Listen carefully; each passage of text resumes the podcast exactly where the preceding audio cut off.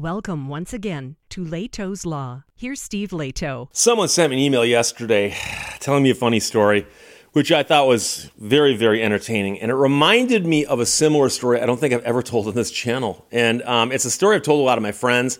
I think I can tell it now because it's been over 10 years.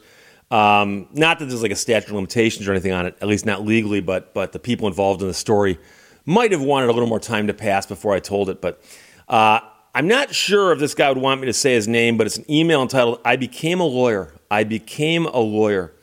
And he said, uh, Hey, Steve, check this out. My son uh, was 16 and was in a vehicle with a friend, and they were one county over, and somehow the car wound up on the porch of a house. And, you know, hey, it happens, right? The incident ended with a summons or two, and my son's friend then claimed my son was driving. The homeowner said he found more damage to his house, and the case now involved a lot of money. So the man says, I went to the courthouse primarily to defend and help my son. Now, I was wearing a nice suit, it was a little rough shape, but it looked kind of expensive. And I was carrying a briefcase at the time. And I ended up talking to an assistant DA who never asked me to identify myself, and I did not volunteer my relationship with my son. So the guy is walking around the courthouse dressed nice, sees the assistant DA, and says, Hey, can I talk to you about this case? And uh, DA says, Sure. And so they pull the case out, they start talking about it, and he says, Well, I'm just trying to do what I can to help this guy. And never said he was an attorney, though. I explained that uh, the kid involved in this uh, didn't really know how to drive and was a passenger in the vehicle. So he was the passenger. He can't be responsible for what the driver does. And so the DA said, "Oh, okay, we can we can cut some kind of deal here," and and went easy on the kid. And uh, it ended up where uh, the kid did not get in any serious trouble. After the event was over, I realized that the assistant DA may have assumed I was an attorney, and therefore, because an attorney from another county over, unknown to their staff. So obviously, defendants from a county over, guy shows up wants to talk about that. You don't recognize him, but hey, it's a county over, right? He goes, I think my well worn suit and conducting myself in a quiet and confident manner carried the day. I had learned earlier that the less said meant the less to defend. The talk with the assistant DA probably took less than 20 minutes. That was my total effort as an attorney. I enjoy your podcasts. And that's a great story. And I have no problem with any of that because DAs and so on should not make assumptions. So I've gone to court many, many times on behalf of people who've hired me to go to court for them. And I'm carrying a suitcase quite often. I'm often dressed nice. I don't wear t shirts to court. And I walk in and I'll often say, My name is Steve Lehto. I represent so and so. And by using the phrase, I represent so and so, I am telling them I am an attorney.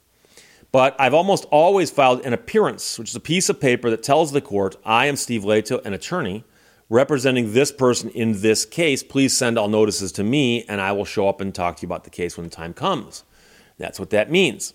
So when someone walks in and there's no appearance in the file, sometimes attorneys get retained really, really late. There's no reason that an attorney can't show up who didn't file an appearance simply because he got there so late. That would be on the DA or the assistant DA to say, by the way, have you filed an appearance yet? And in that case, the guy probably said, well, I'm not an attorney. This is actually my son we're talking about. At which point, the DA should have said, oh, I'm sorry, I can't talk to you about your son's case because you're not an attorney.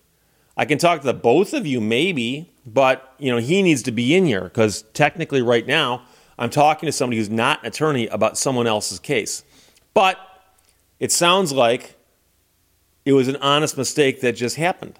So I'm going to tell you a funny story, and part of the story hinges on the fact that um, it involves a relative of mine with the same last name. So my last name is Lehto, L E H T O. And there, at one point in time, were only three attorneys in Michigan named Lehto. I think that's still true. And I had spoken to both of the other two and made sure, but it turns out we're not related. Uh, I was wondering if we were because it's you know it's a Finnish name, and uh, the fact there's only three of us, there was always a chance that we could be distantly related, but we're not, as far as I know. And uh, I knew one of them quite well. Uh, he was over in Macomb County, and the other one was down in Wayne County. And the one in Wayne County was actually uh, an assistant prosecutor at one point in time. So my relative who got a ticket got a ticket. And he called me and said, Hey, can you represent me on this ticket? I understand you do a lot of traffic tickets. And I said, Well, I could, but the problem, of course, is because my last name is the same as your last name. There's a good chance that when we go to court, they're not going to be as willing to cut me a deal on your behalf because they are going to suspect that you're not paying me. It's always better for them to assume that the attorneys are retained and being paid because that little bit of extra pain involved there uh, is something they take into account. So if someone shows up and they brought their dad, who's an attorney, I understand he wasn't, but I'm trying to make a point here. They go, oh, Junior here is getting free legal help. This isn't costing him anything. So they're not that impressed that you brought an attorney. But if someone walks in who's representing you on a ticket and they think, oh, he's paying this person, they go, oh, okay, he's taking it seriously, but also he's already paying some money, so it's already costing him. I have actually used that as a Hail Mary last ditch argument with a district with, with an attorney, with a prosecutor. I've actually had a prosecutor look at me and go, dude, I'm not cutting your guy any deal at all. All of your arguments fail. Okay? Go away. And I've actually said, well, let me say one last thing. My guy paid me a lot of money to be here. He's out a ton of money. So he's already paid somewhat for what's happened to him. Can't you cut us a little bit of slack just to justify my existence? I didn't say to help out all attorneys out there who need to be hired for things like this, but that's kind of unsaid there. And it's implied. Because if I can't get my guy any slack on this ticket, he won't hire an attorney in the future. And he might tell his friends, I hired an attorney and got nothing extra. The guy said, okay, fine. And he cut me some slack. So I called up a friend of mine with a different last name. I apologize for the edits. I'm simply coughing and clearing my throat.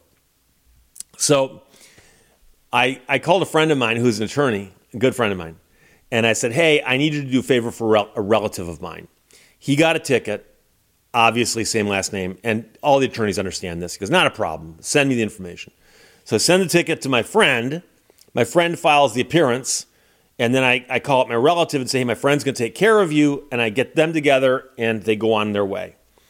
Somewhere down the road, I get a note from my relative saying, hey, Steve, thanks a lot. Your friend hooked me up, and we got it taken care of. And I said, oh, good. Because the ticket was actually kind of serious. Um, it was a lot over the speed limit. Now, you can be five over, 10 over, you can be a lot over. And this person was a lot over. Now, there were some mitigating factors there, such as the guy did not give the cop a hard time and he wasn't drunk and there was no accident. He was simply driving a lot over the speed limit. And so my friend, the attorney, called me and goes, Steve, let me tell you a funny story.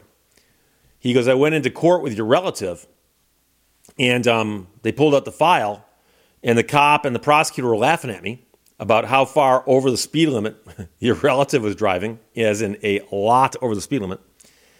And um, he looked at the name and he goes, Oh,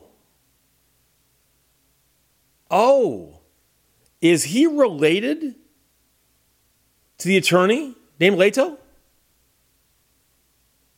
Now, my friend thought, Oh, the cover's been blown because now they realize that he's related to an attorney, but he's here with someone else. Maybe I'm doing a favor, but my friend's not going to lie to a prosecuting attorney. So he says, Yes, he is. And the guy goes, Oh, I can cut him a deal then. so now my friend is thinking, Steve could have come in here on his own and done this because he would have gotten a deal as a favor from this guy who says he knows him. Here's the thing I do know a bunch of prosecutors. I know a bunch of prosecutors. Uh, the last ticket I handled for somebody was in front of a prosecutor in a different court than this one, but not far away, who I've been dealing with for over 20 years. Hey, how you doing? I saw the guy again, and I see him every period, you know, periodically. I see him every now and then because he's the prosecutor for this one town. Handle a lot of tickets there, apparently.